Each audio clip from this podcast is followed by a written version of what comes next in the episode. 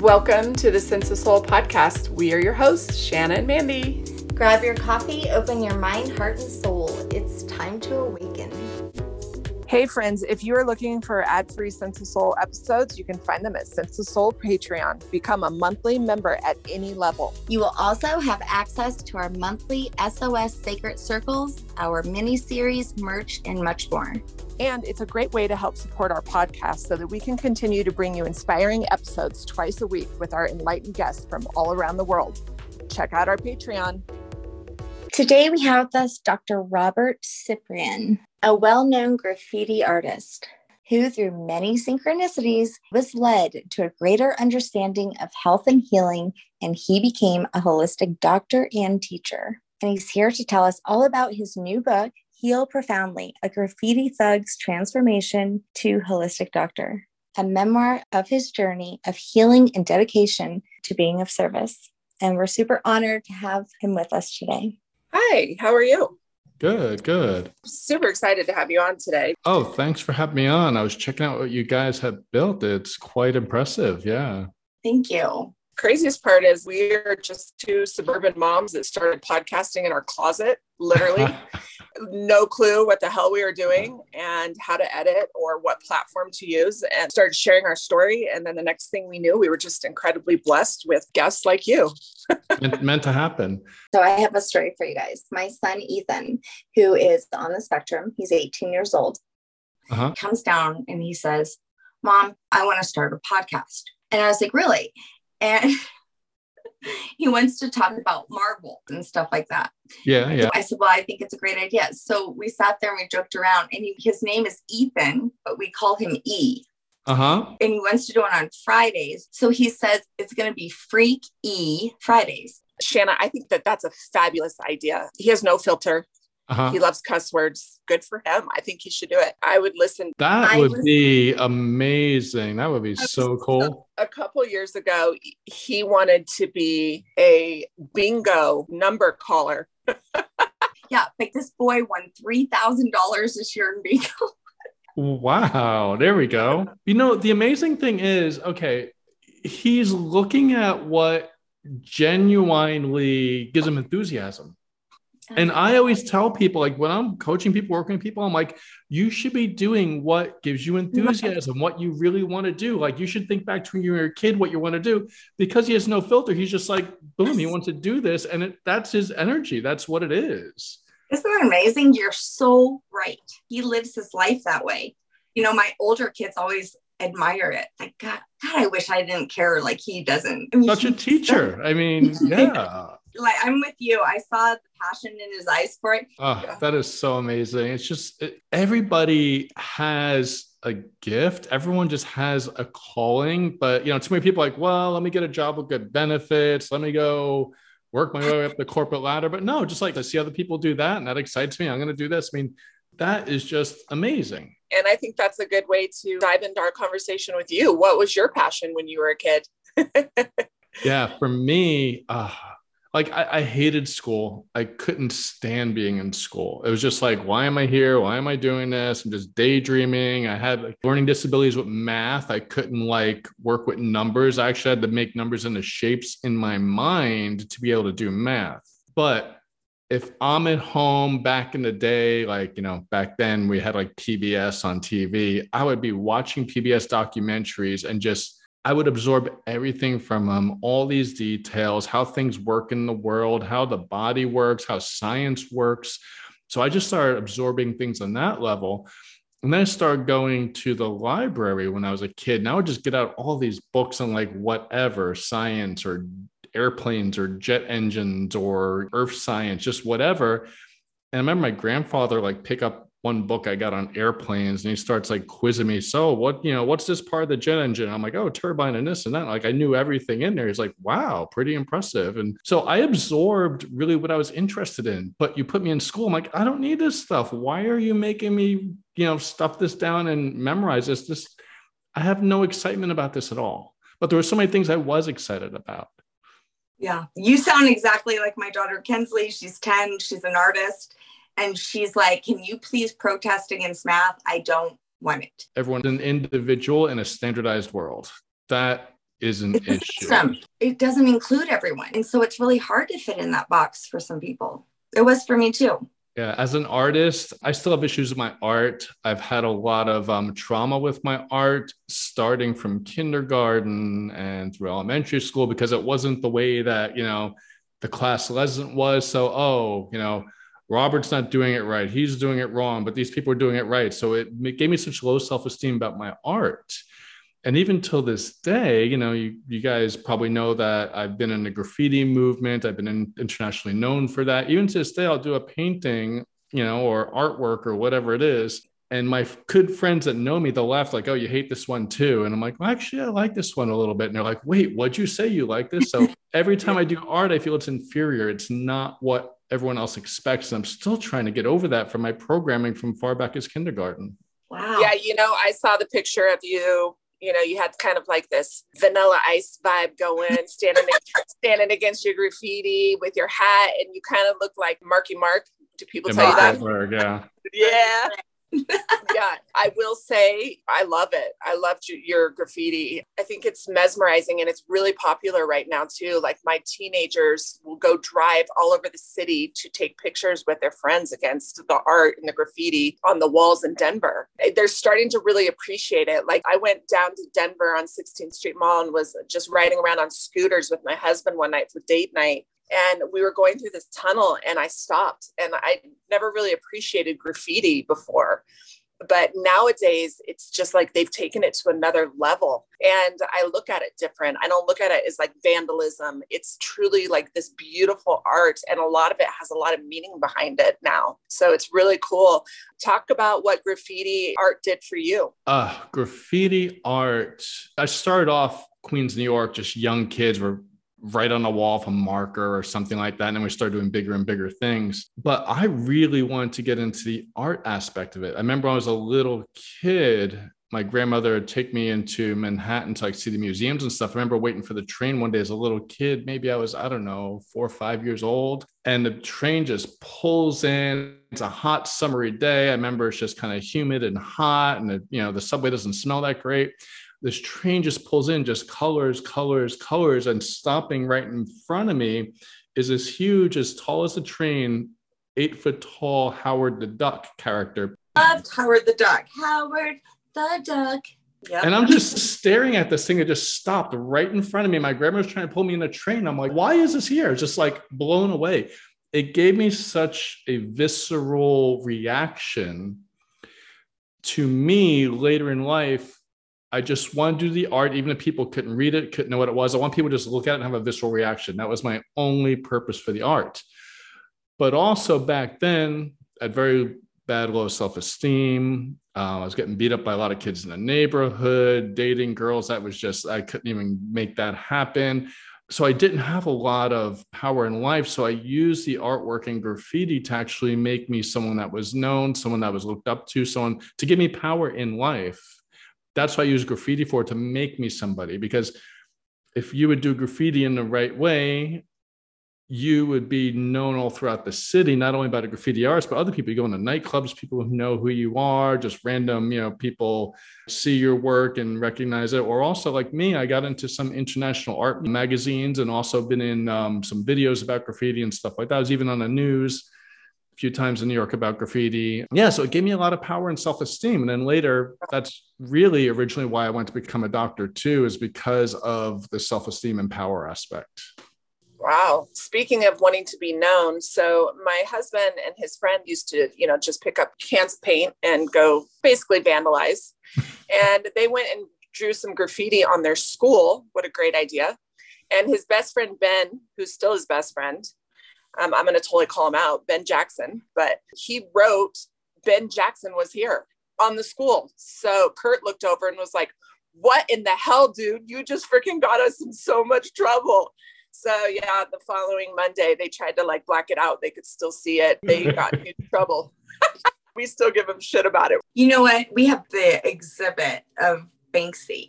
Is that how you pronounce it? Banksy. Banksy. Yeah. Banksy.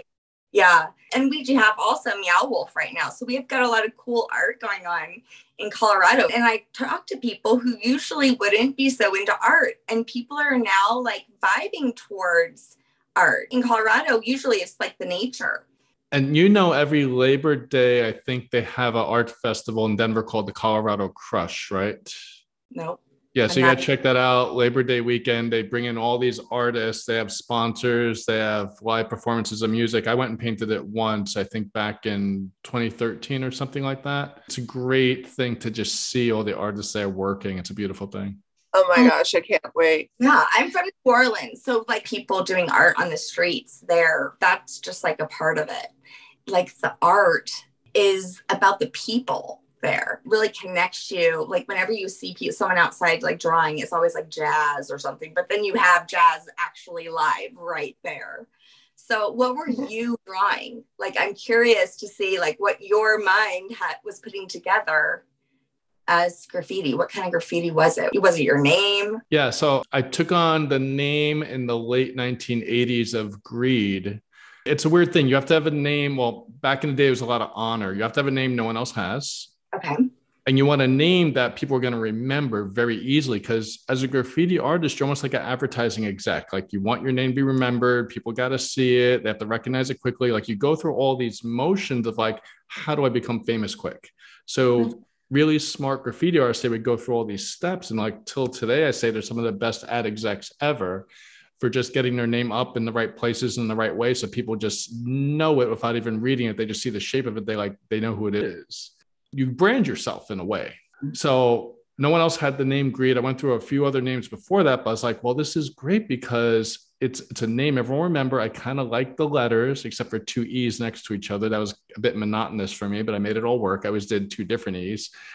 Yeah, very quickly after that, what I was doing became a lot more famous and I got a lot more recognition. So I was always painting the name, and within the name, I'd make different dimension and colors and stuff like that but I had friends that were like real amazing artists that were trained in school and they did a lot of other work around us. Like I do work with them and they would do like all the caricatures and the backgrounds and stuff like that. I was a little bit more of the abstract artist and they were more the uh, real life artists. And I would help them with some of the things here and there, but we collaborated and did a lot of things together like that. That's mm-hmm. awesome. Shanna, our logo would be really easy to put up on like a bridge or a wall. Just spray uh-huh. those dots. yeah, or SOS. But you know, what did greed mean to you? Why did you pick greed? It was just something that stood out that you could remember, you know, and now later in life, after greed for like 30 years, I realized, you know, everything you say and think has an effect on you and the world. So now I started doing some other artwork of like the name Two Kind, the number two in front of it, and then kind, like K I N D. Or I started doing just, you know, do a painting that says love or things like that. So I'm like, I got to start putting more positive energy into my artwork instead of just the greed. Yeah. It's funny when I became a doctor, all the graffiti guys that said, "Oh, now you're Doctor Greed." I'm like, "Uh "Oh, that's one of my Instagrams is Doctor Greedy." Oh my gosh, that's funny. So this art, you know, made you famous, but it also took you into some dark places. You got involved in some other like gangs and stuff in New York, correct? Your title of your book does say thug. yeah, so it's just where I grew up in New York. I mean, when we are kids, like elementary school, it's like, oh, riding bicycles in the middle of the street, playing ball. It's all good and innocent and fun. But as we got a bit older, you know, people start experimenting with drinking and drugs. And before you know it, some of my friends are dealing drugs. Before you know it, we're fighting some other neighborhood from, you know, a half a mile away. We're having fights with them. Then we're carrying weapons. And then, you know, it gets to the point where there's stabbings and shootouts and, you know, people getting beat up by other gangs and police and everything. And it just grew into that out of nothing. It wasn't like something that was planned or gone after, but I got into the graffiti because of just hanging out with these people. So kind of the violence happened first. Right. The boys in the hood are always hard. She'll and I grew I grew up in a lot of that too. I grew up in a lot of the music industry in New York also. It, it all goes together, you know, the graffiti yeah. and the hip hop music and the rap and everything. It all went together. Yeah. So how did you end up a doctor then? What was that transition period looking like? I always was very intuitive, very empathic. Like some things would happen, I would just be up all night, just kind of replaying it in my head, or just, you know, awful things that I experienced. And I was just pushed out. I was pushed out. I've had several spiritual experiences when I was a very young child. And then when I got in my teens and 20s, when I was hanging out with all this stuff, I had a few big, really spiritual experiences. Like crazy stuff happened, like call them angels or people show up or whatever. Like I had this person show up one day. He was dressed as a, a priest in the collar and everything, kind of gray hair, glasses. Me and all my friends are hanging out and everyone's high and we're play fighting and people are getting hurt. And this guy walks around the corner and walks in the middle of about eight of us and just starts lecturing us all. And then he points right at me, and I feel like his eyes just connect with me, like literally my soul. And it's like, you have to straighten your life out. You have to get on your path. There's important things you got to do.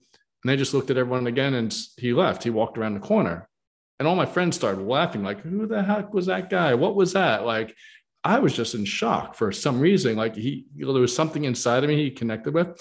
I got to look around the corner, see where he's going. And I turn the corner, there's nobody there. It's just an empty sidewalk, empty street. There's nobody there.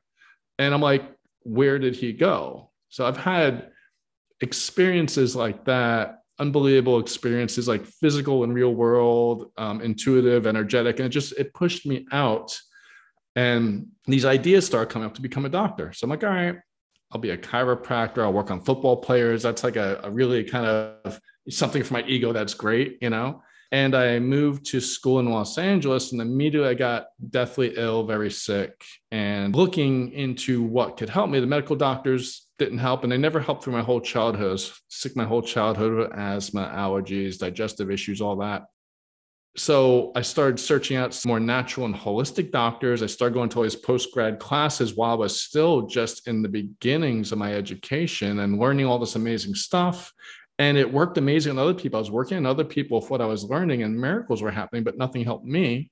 Then one day, a couple years later, I saw this doctor who was always at all these different seminars and post grad classes. And a lot of the doctors that were teaching talked about this one guy. And I'm watching him work on somebody, and he has them walk back and forth in the room. He'll do a few things here and there, like chiropractic or energy or emotions. He'll have them walk again. And this man that's walking back and forth across the room. His body's changing as he's walking. His posture's changing. He's walking differently. You could see he's changing and healing as this doctor's working on him. And I was blown away. I was like, what is this? And he was my first big mentor to help me to learn this stuff, which I consider as profound medicine, profound healing stuff. Things are just like you go there, there's a pretty good chance of your problem is it's going to get fixed. So I started having all these mentors, a series of mentors through my life after that. Spirit just kind of guided me like this person, that person, this person and still to this day i'm still learning unbelievable things and being introduced to amazing concepts and people. Like whenever i felt enthusiasm about something i just went that way. Like you know talking about your son feeling this enthusiasm i want to do this you know? That's what i felt and i just kept following enthusiasm enthusiasm enthusiasm and I had many big roadblocks, many big problems in life. And I always learned also when you have this big roadblock and problem, that's a choice to stay there, to stay in your problem, to stay the victim, or get yourself above it with some hard work. And I've always learned when something bad happens, this is good. I have a choice. Something good could come out of this. I've always taken it that way too. Once I get past the first emotional issue that's going on with it, but like, all right, here we go. Let's let's make this happen. So when you were younger, you didn't have dreams to be the doctor then? Oh, I came from a family of no professionals. My father was an electrical engineer. He worked in also machine shops and stuff like that. My grandfather on one side of the family drove a cement truck that poured cement for buildings in New York City.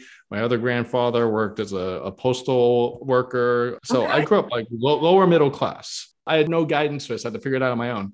It's such a great story. I mean, going from a high school dropout, you were involved with some pretty serious stuff. You were stabbed, you had your head split open. And then, so I'm assuming you had to go back and get what, like your GED, and then start basically from scratch to become a doctor. Yeah.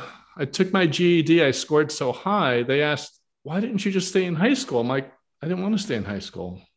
Yeah.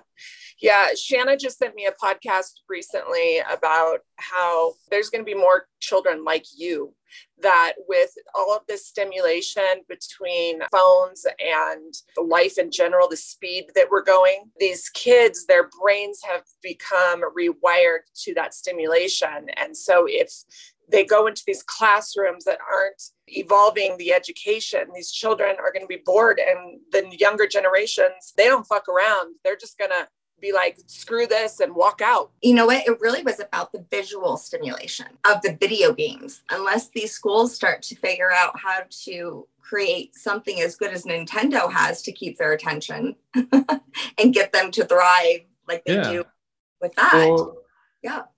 Or real life hands on education, taking right. them out in the real world and actually doing things instead of sitting in a room somewhere in a chair eight hours for the day. No, like you know bring them out to really learn in the real world. That's where the real learning happens.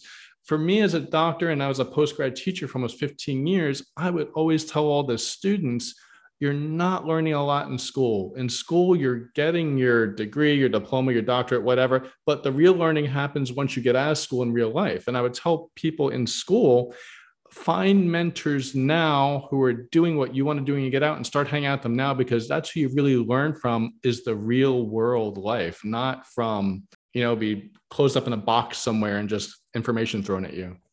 Yeah there's a lot of kids right now that are, are really struggling that are younger especially that it's it's amazing because they have an opinion. And it's like I feel like we didn't have an opinion because it wasn't an option or a choice or our right as a child to go against a system. And I mean, my mom even just told me the other day, she goes, I don't know what's wrong with your generation. We just believe what the government tells us. And I was like, oh my God, that was the problem. But I mean, my daughter, she absolutely has voiced to me that she doesn't see the need for a lot of the things that she's learning. And she's 10.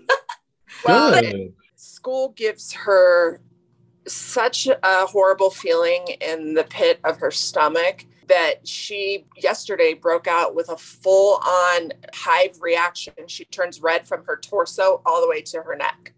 Yeah. We've been trying to chase, you know, what is the cause? And it hasn't happened since school end. And it happened yesterday. I called Mandy. I said, I figured out what's wrong. She had to go to meet her teacher for this next school year. I said, she's allergic to school. I mean, what what is your thought on that? Is I mean, is that just an immune response to stress? It's a very complex question. And let me just yeah. run through it, okay? Now, when you're working holistically with people, you have to consider everything in the person's world. You got to consider maybe there's something the child's breathing in, being exposed to that's actually causing that reaction in the building. Maybe it's the carpet, maybe it's, it's painted, something like that. So you got to consider that too. You got to consider, yes, mental, emotional. There's a lot of health issues, many, many, many that are triggered by the mind. We create an anchor in our mind, and that could set off an allergy, even a migraine headache, you know, pain in the neck or back that could set off digestive issues anything possible could be set off from an emotional anchor that's stored somewhere in the subconscious. So it could just be school in general.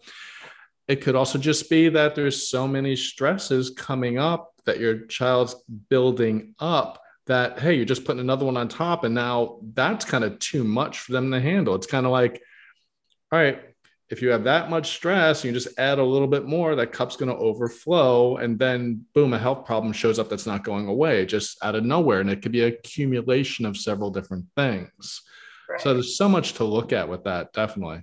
Does a holistic doctor add on these other modalities uh, healing modalities to a regular education as a doctor?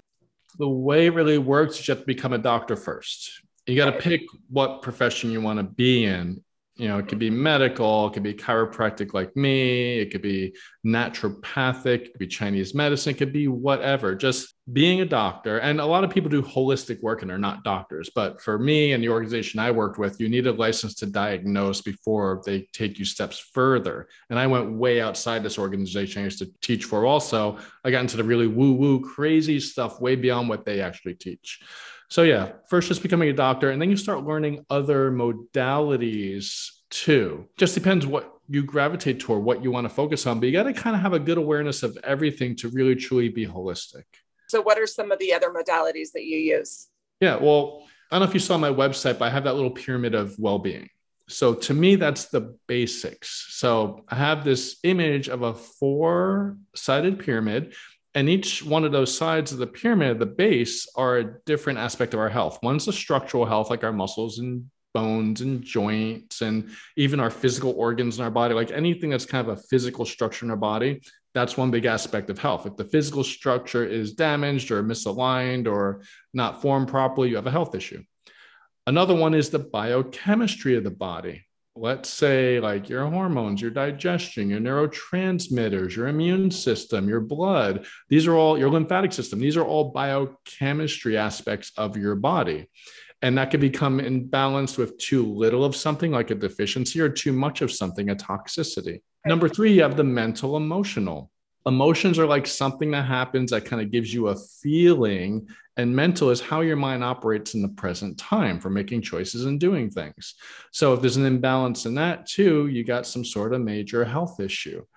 And number four is the electromagnetic and the energy. So energy naturally of our body like our aura our chakras our acupuncture meridians but also the electromagnetics in our life that also can affect those and other spiritual influences on the energies of our body. So, those four things make up kind of all of our health issues. Like, if there's a health issue, it's got to be in one of those four categories. Now, what holds all these together at the top of the pyramid, the peak, is our willpower. Because without our willpower, nothing's going to happen in life Without our willpower, we're not going to exercise. Without our willpower, we're not going to eat right. Without our willpower, we're not going to focus on how we want our brain to work or to work on our emotions. Without our willpower, our energy won't bloom and be this beautiful, healthy structure that's kind of multidimensional around us that actually feeds and creates what our physical body is. So our willpower holds all that stuff together. The, the hardest people to heal are the ones without the willpower to heal the easiest people to heal are the ones like, oh, tell me what to do. I'm doing it. Like, boom, they go ahead and do it. Just everything happens, you know? So that's the big deciding factor in health is the willpower. You know, years ago when we first started our podcast, it was actually on an episode that we did going back to school. So it was probably like right now. But we talked about how our brains don't even develop into like self regulation. And some of these things don't develop even fully until we're like mid 20s or for some. And so, how can we teach this, right, to these younger generations who are so open for it too? It's just with the right role models because children are going to just replicate what they see. Mm-hmm. So, that is why um, if you don't have the proper role models growing up, it's harder for you. You have to get your role models more from like TV or movies or books or now internet and all this stuff. So that could be, you know, a lot of issues we see. We are such learning machines. And from one to six years old, the child's literally like in a hypnotic state and they're in a super learning phase, like one to six. So whatever happens to 106, that is getting hardwired in you know it could still be changed and worked with but that's hardwired in. That's what they're they're seeing everything in their life. They're like this is the way to be and they're going to mimic that. And there's also an intuitive part to learning too. So kids pick up on vibes. No matter if you say one thing but you're feeling another they're going to go with the feeling. They're going to see right behind what's going on and go with the feeling. So yeah. that's the whole thing is just the right role models. They can simulate they can we can get to that. Will power a lot quicker. I mean, I see them willpower and like self control like together because you have to have that. That willpower is like being able to say no to a temptation, right? Or make a choice. It is to say, okay, I'm only gonna have ice cream once or twice a week, not every night. You know what I mean? So yeah, that's that's that's willpower. You know, several months ago, I had people that came to town, and this guy, he's like a nightclub owner in DC, and he comes to Miami. Like, yeah, it'd be great to see you. Come on here. Well, after the first night of hanging out with him, I'm like, I can't hang out this guy all week. He's gonna kill me. so I only hung out from two times he was here. I'm like, oh, I'm busy. Oh, I got to work now. I can't stay out till four in the morning again. Like that's his normal life. And I'm like, I love to see you, but I can't do that. Sorry. Yeah. I'd like to jump back to you said you were really sick. Uh-huh. Now, clearly, you had to heal yourself before you could start healing others. What were you going up against? Like, what was eating at your immune system? What was happening with you? And what did you do holistically to heal yourself?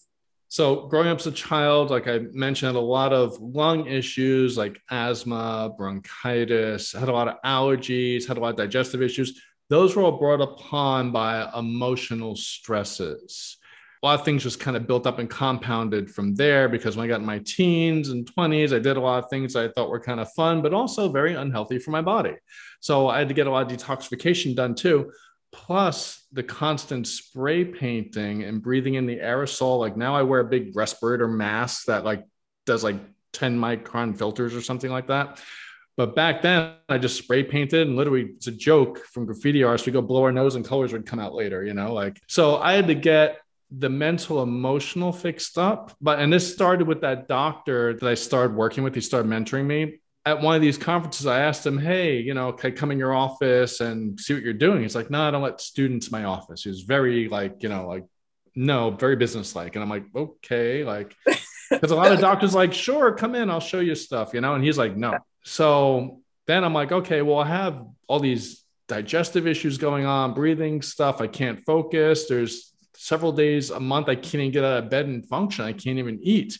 He goes, oh, come to my office, I'll fix you. Like just that nonchalantly. And I'm like, wow, like something was like on one end, either he's a jerk and he's like, just come to my office. The other end, he's so confident that, oh yeah, I'll fix you. Just come over. So I went to his office. I was in school at the time in LA and his office was in Las Vegas. I drove up there, got worked on by him for about two hours, worked on this emotional stuff, spiritual stuff, checked out what was going on with my intestines, looked at toxicity issues. He did all this different stuff to me chiropractic, energy work, naturopathic work, work with colors and lights and all sorts of everything, everything. I left that office. I felt my body was like 30 pounds lighter. I felt like I was walking on air.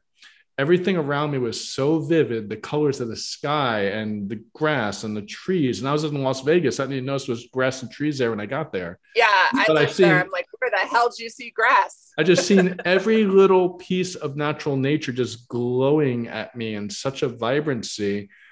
And I got home. Uh, my ex girlfriend at the time, I walk in the house and she was doing dishes. She nearly dropped the dishes looking at me. And I go, What's wrong? She goes, What did he do to you? And I'm like, Well, he worked on me. She goes, You're different. Your face is different. Your body, every, uh, you scared me. You walked in the house. I knew, didn't know who it was at first. So my whole body shifted and changed from the work that he did on me. So that started me realizing number one, I need more work like this from him. And number two, taught me how to eat right, drink water, and take a few different supplements to help support what he just did to keep it going that way. Sounds like it was almost like the catapult of like a spiritual awakening. Yeah, that wasn't that. I had that later. He took a lot of energies off of me too, like demonic energies and stuff like that too. When you pull these things off, it just allows the energy in your body to flow again naturally because they yeah. block those things. It allows your mind to work again naturally. And now the muscles of your body, they're related to every different organ and acupuncture meridian and all that. So all the muscles of your body are going to change. It's going to change your posture and your face and everything because they're all related to what's inside. So yeah, so that's what gets the outer looking different almost instantly too. And we'll also solve all those aches and pains and you know posture issues. All that could change almost instantly if you do the right things. Well, so just a little bit about Shannon and I. You know, we started this journey because we were calling each other with all these crazy symptoms joint pain. They were telling us we both had fibromyalgia. She had lost her father. I was in a coma from an asthma attack and had respiratory failure. So it was like, was it trauma? Was it stress? Was it, you know, but we didn't want to accept fibromyalgia as a diagnosis. And we had ringing in the ears. We had all of these crazy symptoms like zapping on my skin, like just weird things. Remember, I was smelling something. I had CAT scans. yeah, we, yeah. you know, it was just like we only felt like we could call each other because everyone else, like my husband and my children, were like, You're a hypochondriac. Like, what the hell's wrong with you? So her and I started talking, and then we started researching.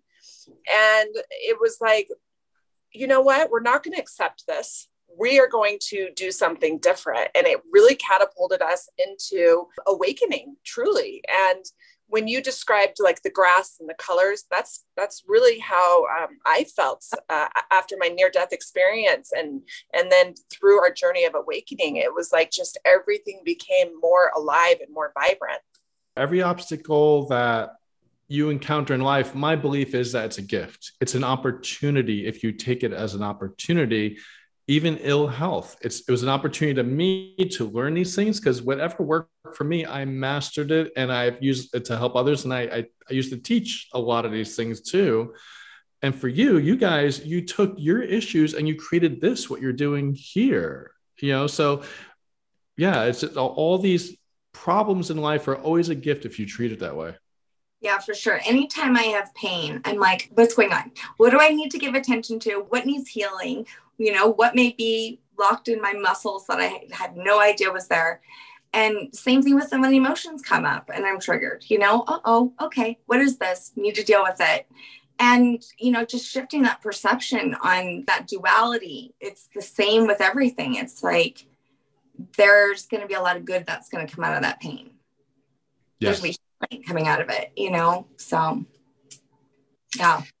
You know, I, I was sitting here thinking about how it's so hard. Uh, you know, in life, you're constantly getting hit with challenges. Like I always tell people, I feel like God is always throwing curveballs at me. I had almost 12 years of sobriety and I relapsed like a couple months ago. And uh, when you were talking about your pyramid, I started thinking about how mentally and emotionally I was just completely overwhelmed that was the part of the pyramid that was just crumbling. And what was interesting for me, it wasn't crumbling because of bad things that were happening in my life. It was crumbling because of all of these amazing things that were happening in my life, but that were very stressful, like graduations, my daughter leaving for college, my son moving back in, you know, moving houses. So, you know, but it's hard. It is really hard to keep all sides in that foundation. What do people do when they're hit with these roadblocks? You just got to figure out in life for you because again everyone's individual like you know kids in school everyone's individual of how their life operates. You got to figure out what you need personally and what you are gravitating to to get past those roadblocks. Yeah when you become overwhelmed you want to disassociate from life and your body so that's when you get into addictions. And it, it could be alcohol it could be drugs it could be working out. People have workout addictions. I've seen it. You know people work out 10 times a week you have shopping addictions. You have you know internet social media addictions. People use that to escape when things get to be too much. Number one the most important thing is meditation. And if you don't have time to meditate you have to meditate twice as much because you need it even more. But when you can meditate that's what it's about is just allowing your nervous system and you know there's spiritual aspects to meditation but also physiological and if you just look at the physiology, if someone's an atheist, like, oh, there's no God, there's no nothing, if you just look at the physiology, it just relaxes your nervous system. It puts you into a rest and digest pattern. Heart rate is lower, everything works more efficiently. Your brain could think a lot easier. You burn fat, that's a good plus. So, just meditation could be a huge step. Now, if you're on the spiritual side of things, yeah, you can get a lot of information, a lot of ideas, a lot of solutions that way, manifest new things in your world, some synchronicities in your world you might not have seen before. That could help too. I'm constantly being pulled to new ways to even help me because I still have a lot of stuff going on, you know? And every you know once in a while i'm just sitting there so grateful of wow i just got to this kind of new spot where i could deal with these new things i have going on. It's just beautiful. It's amazing. And that's just it. It's everyone's individual. Yeah. But, oh my gosh i need a doctor like you. Can we clone you and put you in colorado? First of all i love your willpower that you drove from la to vegas. I don't know if i have the willpower to drive to are you in new york still? No i'm in Where miami now oh, I'll come to Miami uh, for sure. I dropped my daughter off at Boca Raton. oh, cool. yeah, I'll be coming out a lot. You know, I admire your work. I think there needs to be a million more of you. Just everything you just said aligns so much with Shannon and I the synchronicity piece, the spiritual piece. I just love that there's doctors like you out there. I feel like the shift is happening in the world, and especially as younger generations are going to be reaching out to doctors like you. I love that you have the experience behind it too. You have the the story behind it. I'm excited to read your book, Heal Profoundly: A Graffiti Thug's Transformation to a Holistic Doctor. I loved the cover how'd you pick that cover? I, I made it. You did? Yeah, I made it. Yeah. You know what else I loved about your website that I really kind of just wanted you to go over is how you broke down the word holistic. Mandy and I are always breaking down words and talking about language and all these things. She does it a lot. so I would love to know, you know, what got you to the place to look at that word and break it down the way you did. I studied a lot of neurolinguistic programming. I studied a lot of hypnosis. You know, I look at everything. I look at everything. And I realized why do people say some things? Why are we told some things? Every word has specific meanings to our subconscious. So I really try to watch what I say, what I listen to, what I look at, because it all has an influence. And people say, "Oh yeah, I'm holistic. I'm uh, I'm taking echinacea for my cold," and I'm like, "Well, that's not holistic. That's just a natural remedy. It could be green allopathy. It's just like going to a medical doctor instead of saying take this drug take this herb i mean it's the same thing it's not looking at all the other reasons why you might have a cold so people never understood really or very few understand what actually holistic really means so i wanted to like literally spell it out and i used to have a brochure in my office when i was in dc when i was before I moved here to Miami, and now I'm just working virtually with people over the internet. I'm going back into physical practice though. But in DC, I had a brochure that had that holistic like spelt out on it, and people would just take it and look at it, like put it in their bag and leave with it. And because they were just like, wow, okay, like it was a different concept for them. So break it down. Yeah, I was gonna say, what is holism? Well, it's looking at the whole. Okay. Now, That's... when when when you're trying to help an individual with something. And it could be health, it could be career wise, it could be financial, it could be relationship wise, it could be anything. And I, I, deal with all those things because, again, that is holistic. You know, someone might have migraines because of their job or their partner or something they're eating or whatever. So you got to look at everything you got to look at the whole world for that person. I got to sit down and have a conversation with them and find out from their childhood and even, you know, what was going on with their parents before them and what kind of world they grew up in and what are their dreams and aspirations and are they on track for that or no? And even though everything looks good with their partner, are they really doing good? Are they really fulfilled? I got to look at all these things and it gets to the point where I do a lot of coaching with people too. And sometimes I just do that. I get on Zoom or phone with people and I'm just coaching them, helping them figure out for themselves what do they need? Where are they, you know, not fulfilling that? We got to do that too. But also, all right, maybe there's a disruption in someone's diet. Maybe they're not getting something they need or doing too much of something maybe they're doing too much of something good. People like, oh, I eat kale every day for the past five, ten years. And I'm like, first thing we're gonna do is take you off a of kale. What do you mean? It's the best thing ever. I'm like, if you've been eating every day for five or 10 years, you have a major sensitivity to it. We're going to get it out of your system for a while, at least a couple months. And their whole life can change just because they over kaled. You know what I mean? I, you know, everything should be in moderation. Every, you know, nothing should be overdone. Everything should be in balance, especially in the world we're in, because we have so many more stresses now than we had yeah. 100 years ago, even 50 years ago, even 20 years ago. We have so many more stresses today. So we get a lot more reactive to things where we didn't used to do that in the past. Holistic is also looking at anthropologically who are we? You know, 100,000 years ago, what would we be eating? How would we be sleeping? How would we be exercising? What would our relationships and, and, and social structures look like? This is all part of it too. Because if we go back to those natural ways that we're literally hardwired to be, it takes a huge amount of stress off of our life and what's going on too. So it's just some aspects of you know being holistic. Also, being holistic is if I'm working with someone and I see something I really don't like that's dangerous, and I've done this before, I want you to go to the emergency room and get checked out. Or I want you to go for a psych eval and get checked out because being a doctor is part of being holistic too. Just the standard, regular medical stuff too. You yeah. got to look at that also because that's part of being holistic. To know how to look at blood work, to know how to do a diagnosis on someone, to know how to look at someone's vital signs.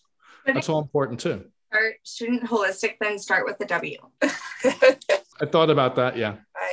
I could use you. I feel like with my asthma, there's definitely underlying issues. I was at Olive Garden with my dad last night, and he was talking about when I was like two years old, what a mess I was and how I was always crying and I'd hide under the tables. And I've always heard about like what a whiny, horrible child I was.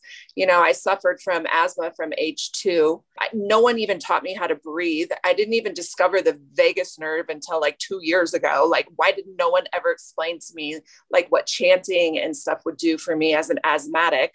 Why is it that no doctor ever taught me how to just breathe? Because i am very sick of taking so many as, asthma medications but i also am scared to not take them because i live on like acreage w- with animals and with you know everything i'm allergic to.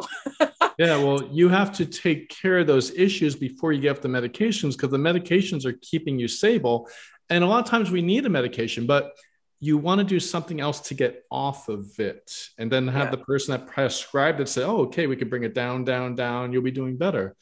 Yeah. but talking about your emotions as a child um, famous doctor dr donnie epstein he had this um, saying about having an emergency. He says what's an emerging? What it is is i'm emerging. See you're trying to get this stuff out. You're trying to show people, I have a problem. Someone help me. You're trying to get this going. And if you don't have a solution for it, you're just going to bottle it up and have physical symptoms. You're treating the physical, but you know, it's the mind, body, and soul. We're multidimensional, so it can never just be one. Very rarely. I mean, all right, if you get hit by a car outside, okay, it could just be physical. Yeah. But then again, why'd you get hit by the car? so you got to dig deeper well yeah. how long you're going to heal if you know whatever was attached to that. Yeah yeah. Let's talk about your book. What was the passion behind this book? What is your hopes for people that put it you know in their hand and read it? Yeah well what inspired me to do it was another dark night of the soul i had. I was in a very dark place a while back several years ago. I needed to process a lot of stuff. So i was working in this huge office I did not like working in. I was stuck there for a year contract, and my girlfriend at the time we split up, and I was living in a new city. I was just like in such a dark place. And I would just come home from work, get out my computer, pour a little bourbon, sip on that, and just write about eh, maybe about an hour every night. Because through my years, people are just transfixed by some of my stories and some of my people that I go to, because I have a team of people I work with for my well being. Some of them would say, You need to start writing some of these stories down. So I'd start like jotting down stories here and there. Then, well, was this really dark night, I said, Let me just start the beginning.